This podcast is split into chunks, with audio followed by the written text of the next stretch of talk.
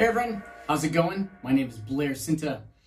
This is another interview I've done with a recording slash drummer friend. And this one is with my friend Justin Glasco. Um, Justin is not only a great drummer, but a great producer. He's drummed with Matt Berninger of The National, Avril Lavigne, Blake Mills. He was a member of the band The Lone Bellow. Um, and currently he's producing a lot. Uh, and he splits his time between LA and Nashville. Um, and he's a really great guy. We've we've run in the same circle for a long time. So, but this was kind of our first in-depth conversation about recording and things. Um, we kind of start off with some cymbal talk, some gear talk, some drumming talk, and then we we get into the recording uh, conversation about halfway through. Um, unfortunately, Zoom cut off. We we added another camera and it had cut off without me knowing it. You know, kind of when he was going to show us his tracking room, but you'll get the idea through his control room of some of his processes and uh, some pretty cool insights on on pedals and gear that he uses. Um, he's an incredibly creative guy. So enjoy this interview with Justin. Uh, comment below if you uh, have any thoughts about it or have any questions. Um, please subscribe to the channel. And you can also check out my five fundamentals to studio drumming available on my website. It's a free lesson, and the link is below. And if you're looking for any gear, there's also a sweetwater.com link down below uh, if you're looking for microphones or anything like that, uh, or anything anything that we may mention in this uh, interview. If you're curious about it, just head over to Sweetwater through that link. All right, enjoy. Simple and sweet. It cuts off quickly at the end, but uh, I think there's a lot in there that you'll, you'll that you'll dig. All right. And when I came in and saw the place, um, and met the guy who had had the lease on the whole building, um, I was like, oh, this is amazing. Like the, these these like these diamonds in the rough like do actually exist. Right. You just really have to look. Right. And it and and it it is it is really just a lot of it's luck. Right. Um, so this place was already built out. I painted top to bottom. I had Josh Nyback build my uh you know like a like a really great cloud and a bunch of like bass traps nice. um, up here and then the the the tracking room is down there and it's downstairs it's got really great ceilings you know Wow. because we're on the second floor up here And Where? What so- part of town? in eagle rock real close to you Oh, wow. i'm at i'm right next to the i'm right at colorado and eagle rock boulevard Wow. Really? yeah Dude, that's amazing. I- I love it totally, and it's and it, all the walls are floated. Like the guys did an amazing job. Um, they built it out. Uh, it's been it's been a studio for about ten years. You can go And, get new uh, cymbals like anytime you want. Yeah, right. Go see Scott. I I need to do I need to check in with him. I was just saying to somebody the other day, like I haven't I haven't checked out any of the new Xist Oh. stuff. They're It- so dope, dude. Yeah. They're so cool. They're just like weird, Mm-hmm. but they really work. Like anything. Like first for that thing, you're like, oh, pff, and the price point because it's the Xist line is so like you, how can you argue it like there's Yeah. it's amazing yeah. That I got some of those 17 inch hats, man. yeah Use them all the time. dude it's just i i've Hey, did never Post something about that the other day. Wasn't that you? Maybe it wasn't. uh-uh. Okay. no but the but the those are those are definitely they're on the list. I mean what other company does a product like a like an actual product production run Right. of 17 inch hi-hats? Right. they're just the best. I mean like i can't i i love that dan what dan bailey always says about them is they sound the way cymbals are supposed to sound. Like it's just as simple as that you know? It's awesome.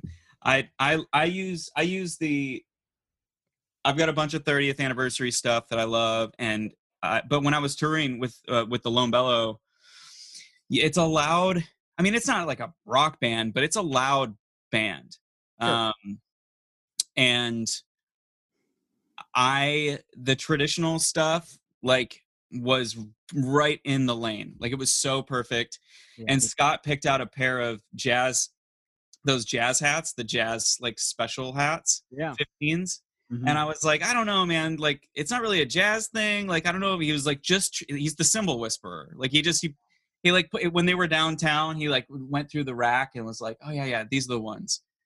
you know, I mean, I was and I, he put them on the stand. It's like these are the best sounding hi hats I've ever heard. I mean, it's yeah. I I feel so lucky. I've been I've been off the road for three years. Yeah. Um, almost exclusively. I did a couple of runs uh last year, last summer, like week long things. Um, but like uh, just being able to have there when this when everything shut down in March, like I still was able to come in because it's just me. It's just my space. hmm And I was like, okay, let's we don't know how long this thing is gonna last. So I like rewired my pedal board. hmm You know, I had some wiring projects in the patch bay. I had um there was like some new Ableton stuff that I wanted to like take to, so I like was able to take some time and just and like be able to finish some spec projects and just get to play, Right. you know, for fun. Yeah. Yeah. and uh and that was really cool but the panic started setting in and i feel like it started setting in for everybody's because the the clients for me as a producer that had like pushed back and been like hey let's wait we're supposed i know we're supposed to track this with a band like let's see if this thing if we can just push the record back a month or if we can push back two months and after the first like few weeks uh i guess into mid-april I had four clients come back around and go like, "All right, what can we do?" Right. Because they still want to people still want to be like if this is if we're all going to have some extra time, we want to be able to use it. And if we're to have a lot of extra time, like how productive can we be? Um and it was like a little bit of a learning curve with Zoom and with audio movers, but hmm everybody was so cool. I put it out there. I was like, this might not work, but let's just try a couple of songs Right. and if the results are like if the results feel like we're all connected to this project Yep. in a similar way that we would have been had we all been able to be in the room Yep. then let's press on and all four of those projects kind of like worked together through the last few months so everything everything for the artist took longer Yeah. because we were all kind of just figuring it out um but man i mean and this is just like musicians and artists uh, of any kind like understanding that a technology is your friend and b if we can if we can like learn how to create in an, from an uncomfortable place and take ourselves out of our com- comfort zone then like that is a form of creativity in and of itself Well said. you know Yeah. I'm literally after this, after we do this, I'm gonna get on the phone and he we talked two days ago and he's like, Hey man, I we I gotta do this thing, but it's gotta be like we're in the room together. Have you used audio movers? And I'm like, Well, I know of it. So we're, we're literally gonna like talk about it and try it like after this because we needed to like hash through some stuff as if Yeah. like no, that's not the right kick drum pattern, you know, which Right. I love because that's one of the the uh, frustrating things about even though I love what I do in this, Yeah. but one of the most frustrating things is that interaction, which can be fixed in like literally 30 seconds, but it could take up to two hours with some people. You know? man what the time that it's going to save you with revisions Mhm. is unreal because you'll have some clients i ha- i've had one client like a for a drum tracking thing that was like no dude just do it and i was like are you sure are you sure like we can take 30 minutes and i can play down a couple of passes at least we can get the idea and then i can do a full couple more takes and i can do all the editing you don't have to be there for that Yeah. and because i do i like the idea of i like working by myself a lot of the time like it's really fun to like explore sounds but man that that instant feedback I, it's it's incredible and you do have to figure out like the zoom thing so i do audio movers in a way that like i feed the zoom audio back through my apollo system Yep. and then my my my audio movers goes just from the for whatever i'm doing in the in the tracking room like through pro tools. So it's like i send them a link they have to open it in google chrome because safari's a nightmare. Okay. um so they're hearing they can hear me through zoom audio when i'm up here and we're just having a conversation talking about the track whatever it is. And when i go downstairs they're hearing what's coming out of pro tools. So i can't monitor through the console Okay. I can't monitor through UA console because they won't be able to hear it. Hmm. You do have to monitor through your DAW, which is the only trick with like figuring out latency and stuff. But um And how do you talk to them while you're down there? Do you, I just talk to them through. uh, Well, I have a talkback set up, um, but I've also got like a 47 over the kit that's like being smashed through an 1176, yeah, okay. and usually it's so close to me that they hear me perfectly fine. okay. So you You just don't see him at that point. You just, you just. Actually, I put my laptop down there. okay. So I put my laptop down there for video, because the other cool thing is with the laptop, like if you had a second screen, an iPad, or something using Zoom that's in your tracking room, you could also share your your Pro Tools screen Screen share. Yeah. Okay. It's awesome. Yeah. It's super great. And I've done it a ton where like I've got a vocal session coming up with an artist in New York and he's going to go to Studio G to track vocals and I'm going to I'll I'll zoom screen share and mount like keyboard control and engineer the whole session. wow. And they'll send me audio movers. So I'll be listening in real time. It's I mean, it's janky because we're still figuring it out, Yeah. but as long as you can sit back and like take a deep breath and go, this is amazing that we can do this, Right. then it's a lot of fun. you no know, doubt those guys at Audio Movers are probably working their ass off to like become the thing, right? It's like, yeah. There's, I mean, there's a bit of a, a race to the finish line with this. Like, Audio Movers kind of got ahead of it, and then Sound Better, I think, bought Audio Movers. really? Yeah, so they're a Sound Better company, which I think is like owned by Spotify. There's a weird like I think now Every- Spotify owns Sound Better also. Yeah. right. So it's a it's a it's a weird. I don't know what the the end game is there. I hope they don't kill it because it's a really great service. Yeah. Um, Yeah. I think people don't understand its limitations. Is that like it will you will have about a half second of lag. Yeah. So we can't like it's hard to like write write songs in that way. Yeah. but I was just doing um, a session for uh, for Ari Herstand. We were doing his EP. It's a singer songwriter dude here.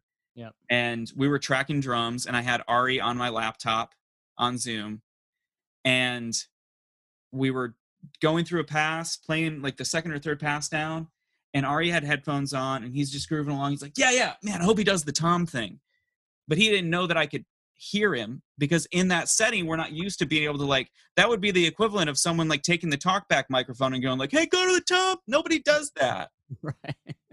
But he did it accidentally and i went to the tom thing and it was like whoa you're, uh, that idea was so great Right. like talk about instant feedback you know it, it I, i'm not encouraging people to shout at me in the middle of a pass but it was like one of those things that wouldn't have happened Right. if he hadn't felt free to like say what he felt you know what i mean it was a cool there was no wall there anymore It's creating a zone. It's creating a vibe and a zone, which is the whole point.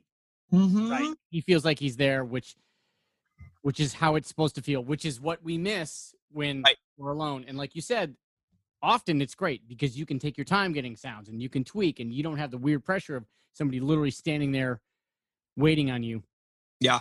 But but what we miss is vibe and shit like that. And that instant, instant happy mistakes, happy accidents. totally I think that's that's my biggest complaint is like the happy accidents are not allowed to happen. It's just wrong. It's not- yeah It's not a oh that was a good accident. It's just like no that was wrong. That's not what I was told to do or whatever. So totally Yeah. I, I man it's it's it's pretty it's pretty fun the the and the amount of time that you get to spend with an artist playing the final pass of the exact drum part that they want mm-hmm. th- n- nothing hurts our fragile ego more than someone going oh it's so close but it's not right you know or, or you spend two hours doing something that you think is really good and you think is what they want, and then you send the MP3 and ten minutes later they're like, so yeah I don't know, and you're like oh my god man, like it's it's good. Come on, like, and- like and you and you just wasted not only time but you wasted a really good idea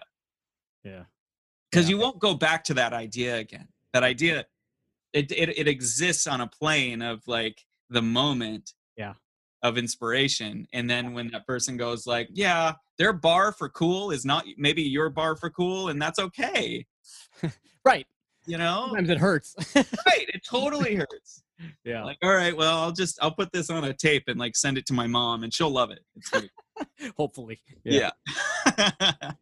So tell me, so when did you start like recording yourself? Like, were, was this like a high school thing? Were you like the guy with the four track or? Uh yes. I well, I wish I worked at a music sco- music sto- uh, store in high school in Flint, Michigan, and uh, there was a recording studio next door, and it was like ADAT era, you know.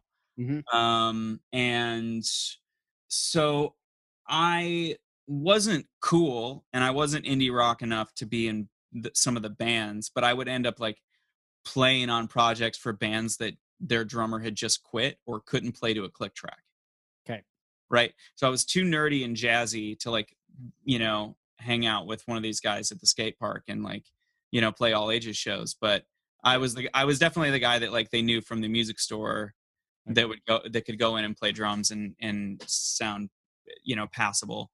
Right. Um and uh so I kind of got the bug there and then I, you know, was a friend of mine had uh, one of the first like Roland eight tracks, the VS eight eighty, Mhm. um, which we all remember. Yep. And we just had a bunch of vocal microphones because my whole family's in gospel music, uh, like vocal, you know, quartet music, and so like nobody had like a kick drum mic.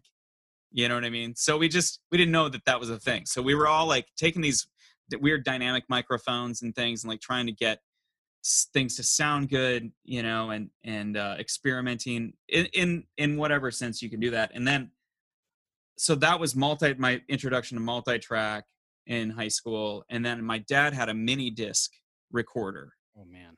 Total. so I would, yeah, oh, completely. But I would go with my friends and we would like all plug into this PV mixer that he had okay. down in the basement and we would like record our jam sessions or whatever. And Yep. it, just the idea to be able to do something and then instantly hear it back hmm and have it like I'm I'm sure it sounded terrible, but to to us at the time, like being able to put it in my portable mini disc player and like take it to school and like show my friends what my band did the night before, like that was Right. blew my mind. I did I wish I had gotten more into the technical side of that um of recording. I didn't really catch that bug until until like kind of college. Um I still think it's cool though to witness that. Like, oh, you go into the mixer first, and then we can go we can go into this device. As long as Yeah. we go through the mixer, you know, quote unquote, mix ourselves there, play. I mean, there's an ob- ob- objectivity of like you're seeing that from that angle. You know. the instant gratification. Yeah. You know? Yeah. 'Cause You, as a kid, like you jam and you have a blast and then you and then you like start to take it too seriously and then you start you rehearse and you rehearse and you rehearse because you've got the big gig it- that is mm-hmm. wherever it is at whatever thing and then you show up and it goes terribly and something breaks and the you know whatever like inevitably you have these weird live experiences but i think the thing that that kept me and and my best friend eric uh really interested to this day is like that thing of being able to create something that didn't exist when you woke up in the morning Right. and like have like hear it back and have it affect you and also like understand that you there's a lot to learn you know that there's like a lot of people who are doing this really well and you just keep your mouth shut and you know your ears open and hopefully we can you know keep doing it um Yeah. is the goal Right. you know Right. So you. So wait. It's kind of a sidebar. Did did you go down to Detroit and play? Were you playing clubs in Detroit? I I wasn't doing a ton. I was going to see shows in Detroit. Okay. Like I was going down and seeing ska bands and you know punk bands and stuff at the shelter and and all of that. Mhm. Um, yeah, and uh, um, and a little bit to Ann Arbor, but but mostly it was like there was a uh, there's a place a local. It's called the Local 432 in Flint. It's like an all ages club Okay. um, and I was super involved with this kind of scene around that. Uh, and it's it's still going. Um, this guy Joel runs it. It's a really cool Oh wow. uh, thing. It's it's awesome. Um, Cool. so that was kind of the exposure and then working in the music store like i was by a decade the youngest guy in there i you know was a sophomore in high school and no extracurriculars in school would just drive straight to the music store every day and Right. and hang out with these you know crusty musician types So it wasn't just like a drum store. It was like a. Well, I guess that's we all had one of those. The place in Ann, Arbor was called Al Nalli's. yeah totally Yeah, and there and the cool thing about that is like down below they had their own drum section. So I would just go down there, and it was like it was small. yeah You know, just to I would go down there every week, and I would just walk. Yep. Walk around and just look at all the kits that changed out, or, or there's a new thing, or whatever. It was always you know. yeah you guys are you're you grew up in ann arbor Yeah. yeah yeah i was at a, it was a place called bogner's sound and music Okay. Um, in Flint. And it went from like when I started working there, we had Mapex Yeah. and Paiste. Um, and when I left, we had like high end Star Classics, Tama stuff. Like we had AOT, we had Pork Pie, Yeah. we had um, all of the Signia, Janista, like all that stuff. We had a bunch of vintage gear. And I had just like grown it and grown it over the course of these, you know, four years. so you were of, kind of in charge of that. I was after the first year. Oh, yeah. wow, that's cool. That's Yeah. kind of amazing as a high school kid to be involved in gear. Yeah. And I studied with a guy named Bill Schaefer who had Schaefer's drum shop in Flint. Okay. And so, but he was just so mean. He was just a mean guy. And it was real. He was really old and he taught for so long and he was just, he was crusty, real crusty. And his shop wasn't doing well because Guitar Center was Oh, kicking his butt and people were just going down to Detroit and buying their kits and then taking their kids to him for lessons. And I was like, I think we can beat this. Like, Hmm. I think we can. I think we can do thirty to forty off map and still make a little money on this stuff. And I think I can move some drums. And I, luckily, the guy that owned the shop like trusted, you know, a seventeen year old kid enough to like put me in charge. And as long as he was making money on it, I was allowed to order whatever I wanted to. Um, that's fucking amazing, dude. it was cool. It was re- it was a really great way to learn. Uh, you know, um, about the there's like an industry to it. You know, um, for sure. Like uh, just around the whole like NAMM. Like I went to the NAMM show when I was 18. Mhm. You know, and like I, the reps all treated me like a grown up, which is like really great. You know. Do you think that helped you acquire like your studio, like the gear that you've picked for your studio, that knowledge? I th- uh, I think I think so, I it definitely set me up for um we didn't have like it wasn't uh what I would say is a cool you know Right. I guess what I mean is I, like what I mean taste is that- is I guess what I mean is the retail side, kind of knowing like, um, you know, whether calling reps and asking like, "Hey, can I, can I check this out?" or knowing retail prices and going like, "Ah, that's not." Or I think, you know, having an inside scoop on like good deals and shit. Yeah. you know. yeah there's definitely like the value of what's gonna hold like what's gonna what kind of stuff is gonna hold its value and what kind of stuff is geared towards prosumers. Uh weekend warriors and what kind of stuff is geared towards towards professionals Yeah. um like we uh we kind of did a bit of both and so that was a big learning thing of like figuring out what um what stuff i just it, it forced me to like use my own ears and go like i know this thing is really expensive but it doesn't sound good you Mm. know it doesn't sound like there, we had an old rogers kit in there the entire time i worked there and i don't know i should have bought it it was a really great like early beaver tail kit um but it was like white pearl it wasn't a cool color that i was into at the time you know Mhm. and uh and i had like my nine piece dw kit you know whatever um with the rack system and all the Paiste signatures uh and so i didn't get it but like i would hit it i would play it i would set it up and like hear it and go like oh that this is a this is a great this sounds like records right Right. like this other shiny new birch hybrid kit with diecast hoops like sounds like like a weird version of you know what's on MTV right now Right. when when music was happening on MTV right. like but this makes me think of this makes me think of Al Jackson this makes me think of Motown and Stax and those things which I, I of course love Right. so that's a cool tones perspective to get because I remember back when I was in college, I just had this Yamaha, you know, modern Yamaha kit, early 90s, whatever. Yeah. And, you know, playing like it was always weird for me to go play like bebop with friends at school. It just never sounded right. And I was oh and I was like, you know, and the cymbals weren't right, and and like in my brain, I was like, man, I'm not a great jazz drummer. It never sounds quite right, and you know, I was studying, I was studying the right things. You know what I mean? yeah When I uh, when I moved to LA and I was going to like jam sessions, and there was like a kit at like Fifth Street Dicks that was like old crusty kit.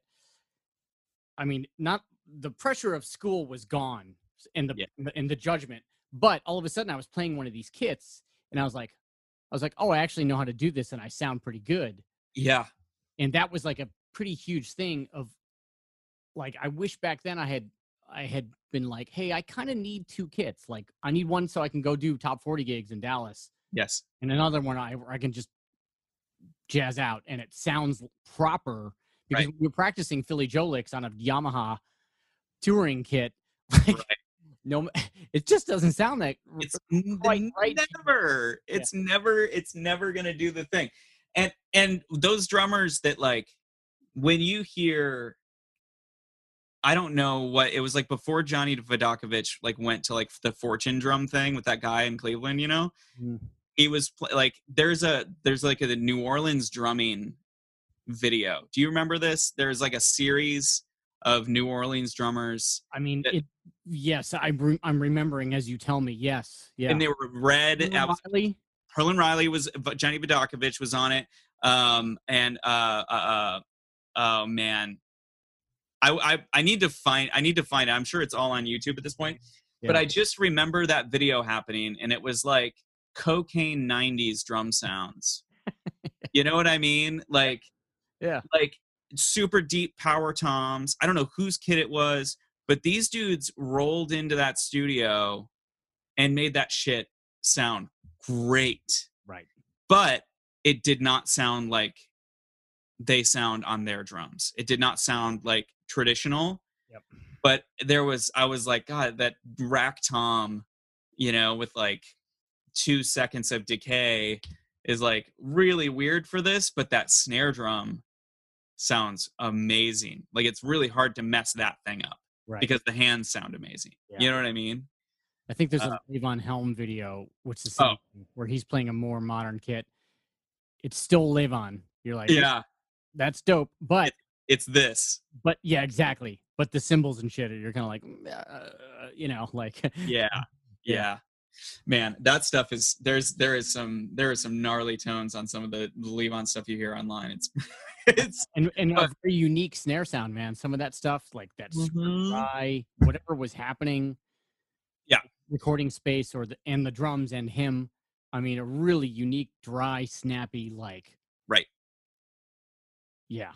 and it was so so much of it was like cranked up because the heads were so old and you didn't go to the you didn't go to guitar center or like get on amazon and order new drum heads you just kept cranking it up Right. so that you could they could hear you not over robbie but over garth Yeah.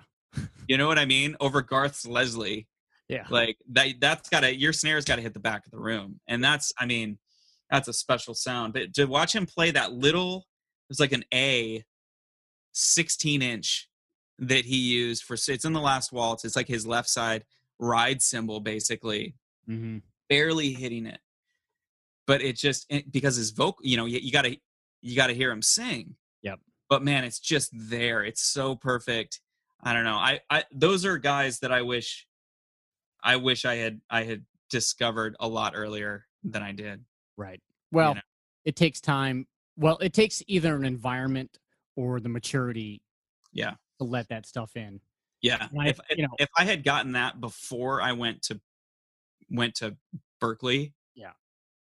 i i i would I I don't know. I mean, whatever. Like we I- can all. I don't think there's a lot of suburban environments. You know, I'm uh, assuming that we grew up in like similar Yeah. types of neighborhoods and things like that. You know, I, I always had a frustration of like I was always looking for more alternative things, but what I even called alternative was like a little too far for me. Like the Pixies were like too far for my like Ah. neighborhood of friends. The Yeah. Pixies was a little too far for me to even go like, yeah, that's dope. It was like, oh man, that's a little weird. I don't Yeah. know. You know, even Yeah. though like I was frustrated with like, you know, MTV and metal and you know, I was into Rush, but I was still looking for like, man, let's like I feel stuck. Yeah. You know, like And and my- Soundgarden was all there was. well, I mean, I'm a little older than you for, Oh, right. for me, that wasn't that was my first year of college. Okay. Okay. Cool. Well, actually, no, I should say Bad Motorfinger was my first year Right. of college. So like the coming out of Soundgarden. Cool. but I but it was like I was like what like what is like and then you know my first semester of college it was like I remember coming home and playing my brother the meters. yes. My brother's he's not a musician. Like you Yeah. got to hear this and I was like freaking out on it and he was just like yeah, okay. Right. You know what I mean? But that was the thing I was looking for something but I didn't know what it was. Yeah. You know, but Yeah. you know, I, I still don't know if somebody had played me the meters when I was in high school, if it would have connected. There was a there was a bass player that grew up in Owosso that I was in. eh, He was my introduction to like Medeski, Martin and Wood, and John Scofield, Mhm.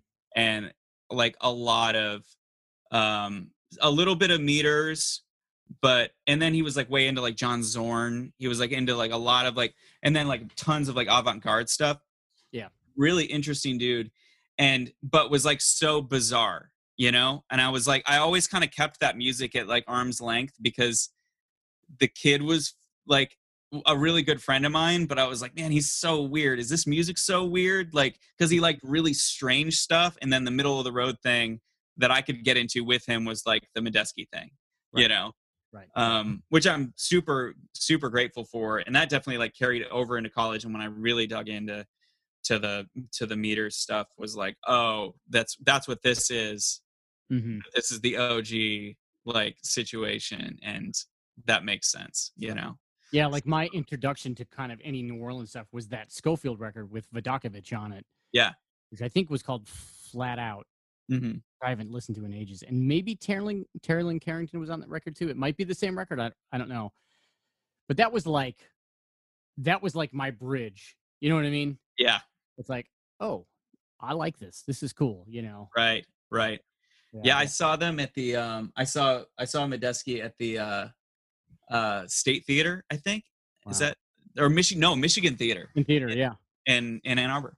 Yep. With That with that kid. And it was like that was a moment that was a thing where I was like, I can't believe that this that this many people all these people are here to see this music.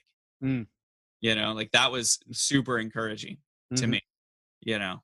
Right. because like all I could think about was like Pine Knob, you know, R.I.P.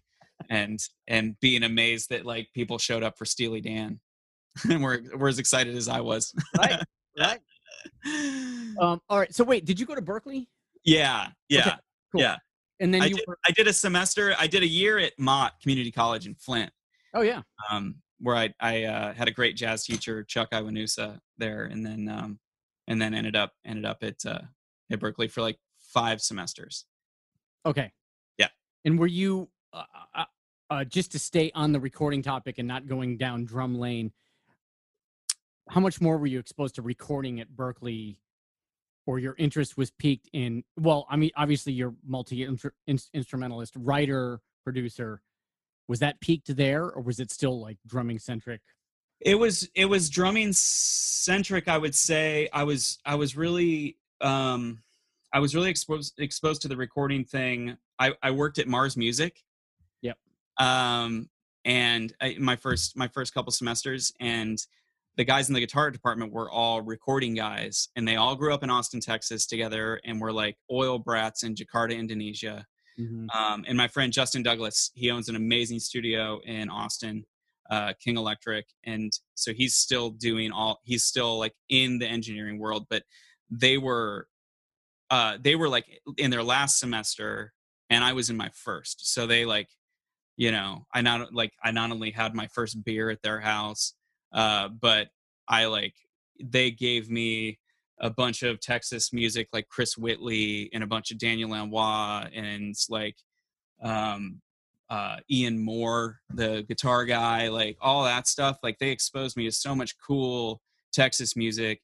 Um and they invited me to like play on sessions for them and like sit in because to be in the in the engineering recording department there you had to like take a bunch of math you had to do eight full semesters you couldn't come in as a transfer student like you had to do and basically after your i think third semester you basically don't play anymore like there's no more ensembles there's no more like private instruction on your primary instrument Hmm. um and i didn't i didn't want to do that so i i just um kind of focused on I, I did as much of that recording as i could and then did a thing called that they call pro music where you can kind of design your own course Okay. um and i uh so i was able to like take some production classes but also take a bunch of arranging classes right. um and like i played keys in the tower of power ensemble there like hammond and so i got to do that and get credit for it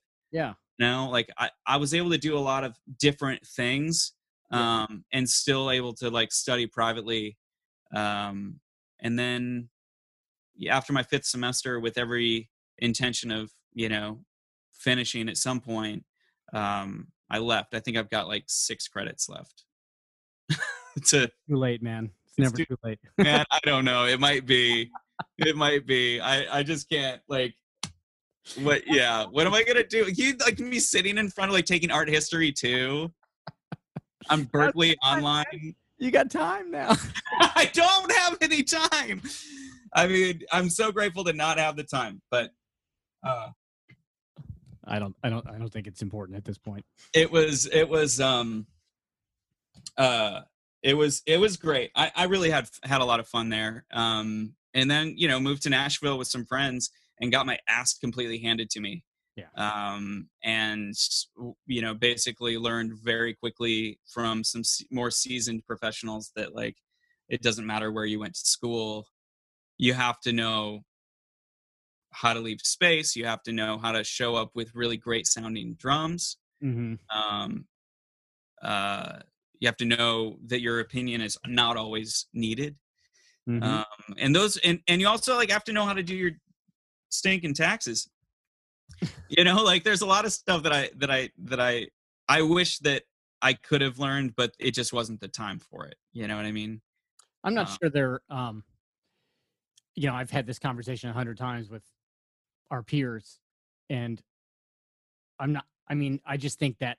it it just comes. It life comes when it comes. You know what I mean? Yeah. Like, like if somebody said to you at Berklee, "Hey, man, time to take the doing your taxes course," you would have been like, i actually tr- i took the music business for the musician "Okay, class at berklee okay, and they didn't say anything about filing your taxes okay." Well, they said even less at North Texas. so, like, yeah. it was amazing It wasn't even like, here's how you negotiate your rate for a gig. It was just like, right oh, yeah. there's oh my gosh we could talk about that i mean all day but i i basically moved to nashville and my buddy had a 002 rig Mm-hmm. um we had a little studio space um i didn't have a lot of recording gear myself uh at that point but i had a bunch of drums so we had all kind of we did the thing where we were all like combining gear trying to like make a studio Yep. situation that appeared professional Yep. and um i i did that i i worked at a club doing front of uh front of house and monitors for like a 1200 seat venue in nashville and then i worked for drum paradise uh which is a cartage company in nashville Yeah, of course. so i was doing a bunch of like music adjacent like playing like musician adjacent jobs Mm-hmm. um and the crazy story is i uh, from the drum paradise thing i did uh um i did a setup for mike portnoy from dream theater wow. who i was a huge fan of as a kid Yeah. saw him at St. Andrews Hall, you know, in like '95, hmm um, and uh, did a setup for him. And he called and like basically like, you know, was like, "Hey, do you want to come on tour? I'm going to Europe for two weeks with this guy. I need a tech. Uh, I love how the drums sounded. Blah blah blah." So I went on the road first time on a bus. Had to get a uh, expedite a uh, um, a passport. Right. Um, actually, I found the passport the other day. This is the this is the this is the passport. That kid. Amazing. Uh, yeah. Wow. Uh, I don't know if that shows my passport number. If that matters, whatever. It doesn't matter. I- Um, uh, but uh, I got to go to Europe for two weeks and like tech for Mike Portnoy, and it had the best time. It was amazing. That's a rad story, dude. and a year later he called me up and was like hey my my tech of 13 years just gave his notice he's leaving like if you want the gig it's yours i haven't told anybody else um if you want it you know so he was still playing with dream theater if you want it i'll fly you to new jersey you can stay with me um we'll go to tama they'll show you how to put the rig together and then we fly to italy for tour rehearsals in in uh in three weeks Wow. and I was like, man, I was like, I need 24 hours to think about this. Like, that's a big, big thing. Yeah. Because I did see myself in in 13 years at 24, 23 years old, you know, um, still drum teching for Mike Portnoy. Sure. Yeah, the paycheck comes, you're on the road, you're having fun. Right. Yeah. Totally. You've got, you know, I love being around gear. Mike's a nice dude. Like, whatever it is, like, is that the thing? Is that the lane for me? Because that's a hard lane to pull yourself out of. Um, and I called him the next day and said, and said no. Cause I, I, and he was so gracious, like, so cool. Um, and we, it basically like I had gotten a couple of auditions with some country artists and I hadn't landed anything yet, but Mhm. just the idea that like those opportunities did exist for a young drummer who was r- willing to work really hard, like I I'm I'm glad that it it all has played out the way that it did. Um It's really tick- interesting to me to hear, first of all, about you playing keyboards in a Tower Power group. Well, no, I, I, I don't, I'm not being sarcastic. Like because that obviously you're learning harmony, and like you had some sense of keyboard chops, or or have keyboard chops that I didn't even realize that you had. I I played I took piano lessons as a kid. Okay, my dad when i was 12 he said if you want to keep taking drum lessons you you have to start taking piano lessons i want you to learn a real instrument right, but that does not equate to actually being able to play in a organ in a Tower Power band. Because trust me, I had a ton of piano lessons as a kid. and like functionally, you know, harmony, rah, I can get around chords, I know it, but like chops, zero. You know what I mean? Yeah. They're I- different things. You know what I mean? a guy from my church collected hammond organs Mm. and loaned me one for three years when i was in high school Okay. like so i had i had i mean that's insane right like Right. i had access to it um So you you were understanding drawbars and everything and yeah going into it and had gotten into the Medeski thing you know had like gotten into some some stuff that was like pretty cool um at the time so uh and then my my first gig like six months after i said no to the to the to the dream theater job was like um was playing keyboards for a big christian artist okay. and then i did that for two and a half years so i was just like went from like working at a pizza joint and running monitors to saying no to dream theater guy to being on a bus putting all my stuff in storage and living on the road for six months Right. and then you're stuck in another situation where now i'm the christian keyboard player guy Okay. so the only way that i could even get arrested as a drummer was if i learned how to record myself Ding ding. Right. Right. and, and if and if nobody else is going to hire me and the only way that i can figure out to be able to sustain a life that doesn't require me to leave town i mean that's that's just to learn how to record hmm um And so in Nashville, so then at some point you decided I got to buckle down and like create my own drumming career. and buy yeah and and just buy like make smart purchases.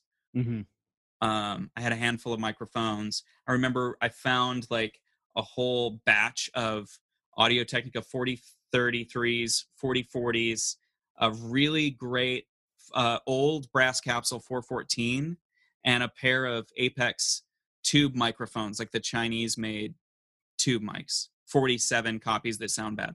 Right.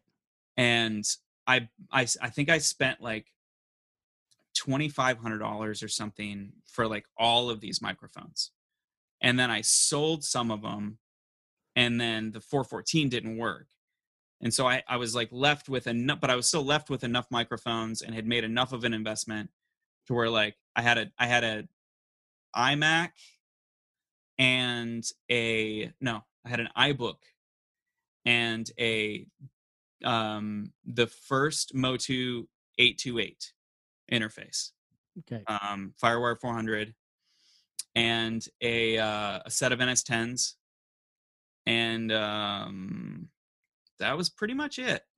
And and and I was using uh, Digital Performer. You had a sense of mix because you said you were doing live. Yeah. Front of house mixing. Yeah. That's pretty awesome. That's a pretty massive perspective too. To like. To what I'm sure. Not only that, watch drummers come through every night. Yeah, Not just drummers, but any anybody, anybody that's too loud or has great tone or shitty tone. Right. I mean, Right. learning curve. Right. Yeah. I mean, I, I remember doing monitors, and it was we um, uh, Jason McGerr. Uh, it, we were Death Cab was playing on the Transatlanticism Mhm. tour, and I had never heard of them. Mm. And I was just like, I was like, how is this guy? This is a rock band, and this guy's tone is unbelievable. Mm. Like he's he's doing studio shit on this stage in this setting, and it's translating at front of house Mhm. like i was super interested in what that was and a lot of it was as you know like it's just mix self mix and you know volume and controlling your cymbals. Right. so um i i definitely took a lot from that and then i took a lot from there was a there was i was playing in a band and we were working with a producer and he and i became really good friends and he would bring me in he was a drummer um guy named Donnie Boutwell. And he would just let me come in and play on stuff. Like he wouldn't really pay me, but you know, the the idea because he was a drummer, so he would like there was no reason for him to like, you know, hire me. Yep. Um other than he got to just engineer and I got to experience the whole thing and ask a bunch of questions.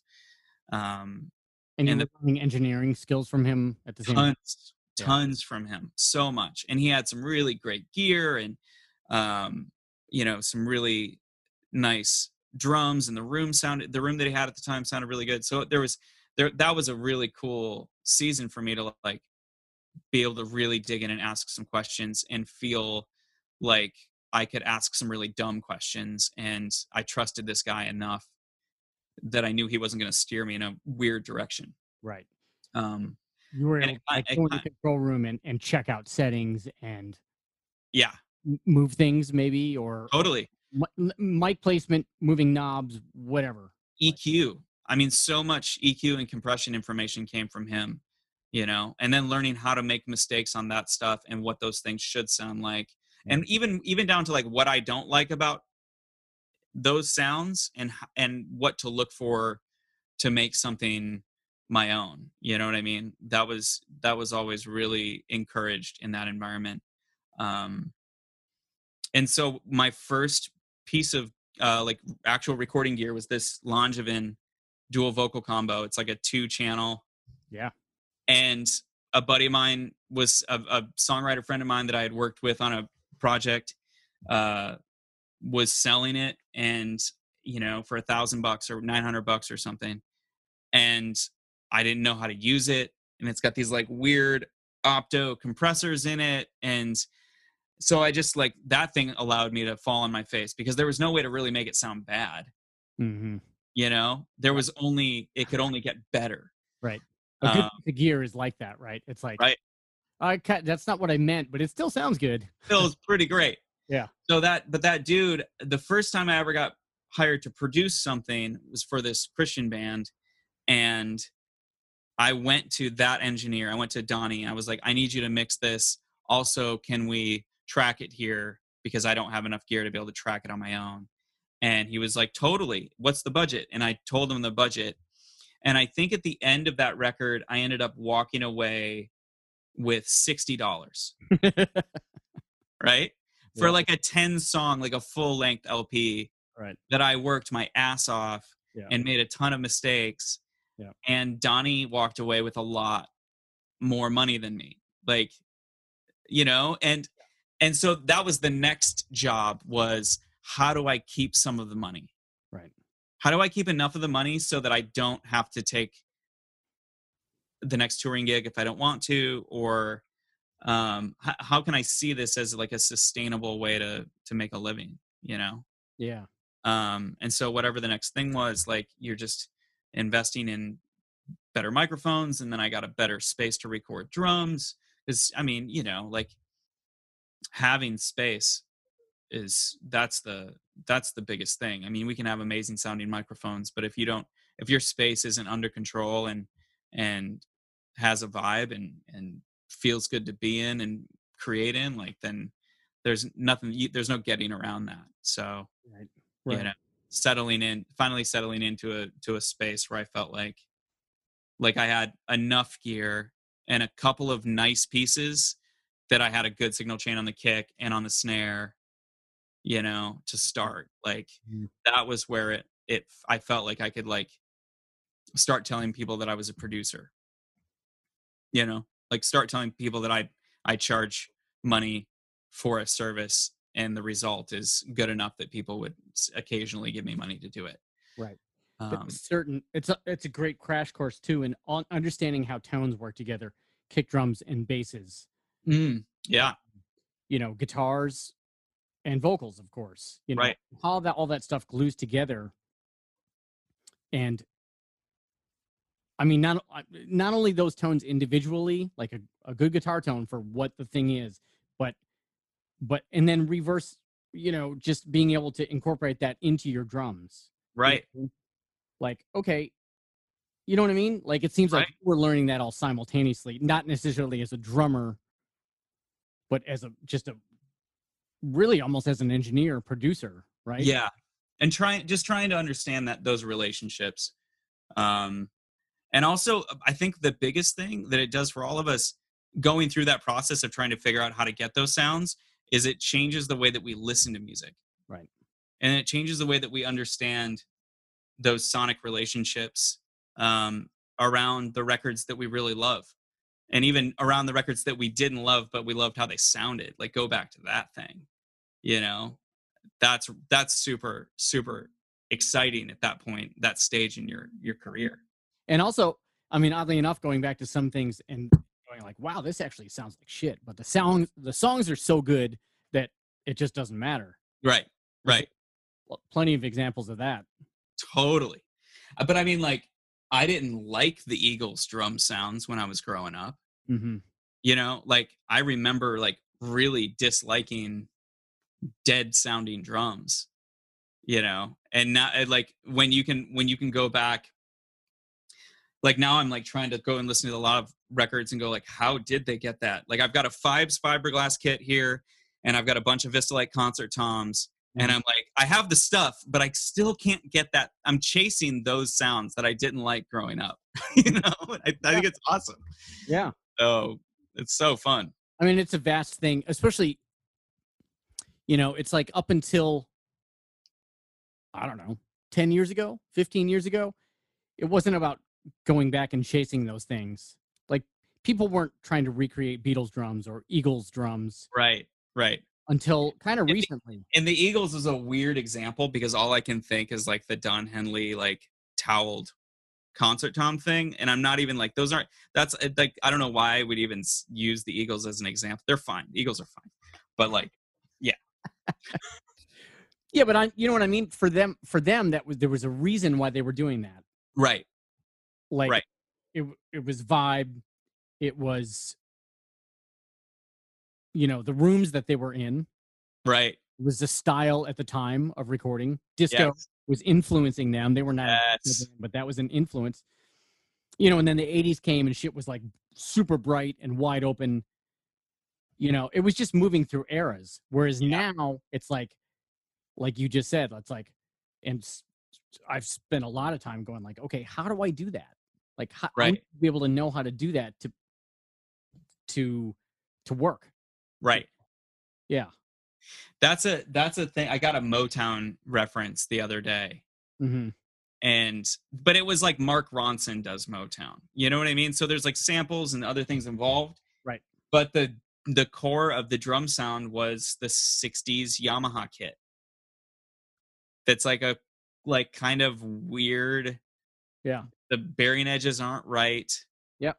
you know it's a 12 14 20 and um i don't know if you've played those drums but they don't they don't they don't sound when you're sitting in front of them like they like they do when you listen back to them on speakers Right.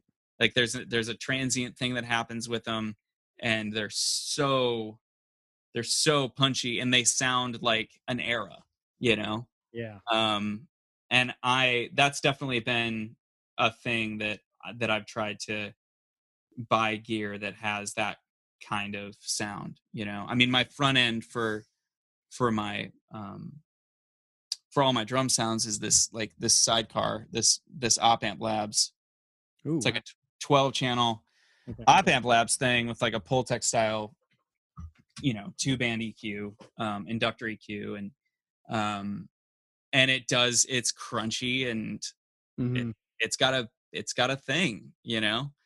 I I, I can't do like super hi-fi clean drums here, and I've I've kind of because of that piece of gear. because I've just because of this the kind of stuff that I've built, you know, a- around that, you know, the kind of microphones and, Right. and and things. I mean, I can get I can get clean enough, Yeah. but it's it's never gonna sound like, you know, like it was tracked at at uh, you know at A and M through an SSL or something like that. You know what I mean? Right. Like it's it's never gonna have that sheen to it Yeah. um but hopefully it sounds like the records that i like you know interesting to me is like, um, you know, my evolution, and I think a lot of drummers' evolutions that I've talked to who record themselves is that you learn to record, you learn mic's placement, you start to learn internal balance. You're afraid to send things off that are EQ or compressed. You're like, oh, those will get taken care of. I know my drums sound good. right But right you- it seems like you obviously were able to dive into that immediately and commit to EQ and yeah compression. Like you had a handle on that almost equally as you were as you were going. Yes uh i but i also because i didn't have a lot of i didn't have any outboard gear i did have to learn the important importance of the the the sound of the instrument sounding great Mm, and the placement of the microphone right. um, and i'm super thankful for that because now like if i was putting a rig together and bought two you know bought an apollo and was just printing unison compression and preamps and like adding a ton of you know 80 hertz because everybody likes boomy drums to everything then like there's there's there's no you everything it just sounds it just starts to sound bad. You know what i mean? Like we like we we lose the the air in the room. Right. we lose the the the sound we lose the what happens the magical stuff between notes you know when when you can when you can feel the distance between the the instrument and the microphone you know and um so i'm glad i'm glad that there was a time where i always tell people like don't commit to compression. I was like have you know for sure have fun with it. Um but like record if you're just learning it like record get the best sound you can without any of that stuff hmm you know and then and then go in later and go like okay how does this work together? An understanding of phase is so important you know in those situations Yeah. um and even now like it depends on what the client wants you know like i don't i don't i don't print uh, I, I don't always i don't hit everything with compression and eq necessarily Um, but what I do is I I definitely slam a mono mic. You know, I always get a get a slammed mono. I always get like a like some kind of mid room like ribbon thing that's pretty affected or whatever. Mhm. Um, and those two things, and I do like an in and out kick thing Yeah. um, most of the time. And between those things, that's enough. That's enough processing on my end that co- allows the drums to faders up sound good. Uh, they don't sound mixed, but they sound like, oh, this is a really great hmm pass in a really great space. Um, and then, uh, and then they can do with it what they want. But because there's like one smacked mono thing and enough thump in the kick drum naturally, I do compress. I've got a 160 on the kick drum that does get printed most of the time. Sure. Um, but because those things are already there, like the faders up drums sound pretty good, you know, pretty like mix mix ready. Yeah. Um, so that gi- give an option so people yeah, immediately can go like, "Ooh, that's cool." Okay, don't need that, but ooh, okay. Right. right. And then I've got like a whole like chain of uh like guitar pedals and a Copperphone mic or like a green bullet and that stuff is so fun. I mean, you love that stuff, like right? Like I love it's Stuff. what a great. I'm actually having Austin Hooks build me like a Wollensak tape deck um pre-amplifier, like a tube pre that I can that'll act as a distortion unit next to the kit. So like that'll be like after the pedals and that'll be the preamp for the pedals. So you can get like tube distortion on it or you can do it off the pedals. Like I that stuff I I super love, you know. That's cool. And not only that, you could send something like your Nord Drum through there or whatever, or samples oh, yeah. thing, right? Dude, Nord Drum goes through there's a pedal board up there Yeah. That is wired into the effects sends of this line mixer so all the synths the mellotron all the stuff goes into this they all have their own channel on the line mixer Yeah. and Nord Drum has one and then the effects sends go through the electric filters and all of the pedals Right. so you can like do that stuff in real time and like it all this stuff will see midi most of the time you know midi is but like I, that that idea of like having this stuff and being able to use it in a way that creates something that's that's unique Yeah. you know i i love Soundtoys and those presets are really great but like if i do something that like stumps me later and like i have no idea what that sound is but it's so cool when Uh-huh. i'm like printing something to send it to mix. And i have no idea because there's no plugins on it. It just came off the board with like some like shimmery octave like reverse reverb thing. Yep. or i can send it back out through my pedal boards here. Yep. like that stuff is it's all like very hands on you know? I i love being able to work in the computer and the the miracle that we get to do all this with technology. Um but it's a nice breath of fresh air when you get to get your hands on on real gear too you know yeah, the tweaky thing about the tweaker thing about guitar pedals is just unparalleled. To like for me, a memory man. Yeah. I mean, it's it's incredible how many things you can do with that with drums. In yeah it- and I in the right situations, I use it live sometimes. Yep. Not necessarily in you know never hardly ever in like a songwriter situation, but you know jams or whatever. And just a memory man, you know, I mean, man, it's so fun. yeah It's Yeah. just yeah. There's one. This one's really cool, and it, and they're pretty cheap. Um, is this kilobyte pedal? Uh, this company called um, Caroline. These guys, and this one, uh, I had to relabel it because their labeling's terrible. But this one has like a momentary switch, so Mhm. you can grab it like next to your hi hat side Yeah. after a pill after a fill, and it'll do like the infinite repeat thing and like start m- modulating and that freaks people out. You take something like that on a session and you kick into a fill and there's like this crazy trail happening after it. Right. So fun. Yeah. Absolutely. Such a freaking such a freaking winner that one. They made it out of old uh uh chips, like the the reverb and delay chips out of old uh karaoke machines, like the portable Oh, yeah, like so the had that kind of like lo-fi. does yeah, it's not that great sounding. Right. Yeah. Right. But it's awesome on drums because it's like so just mid-range focused. Oh wow. So it still stays out of the way. It's cool. It's definitely one to. I'll I'll I'll, I'll have to drop it off post uh, pandemic and let you borrow it. I gotta. Yeah, I definitely gotta check that out.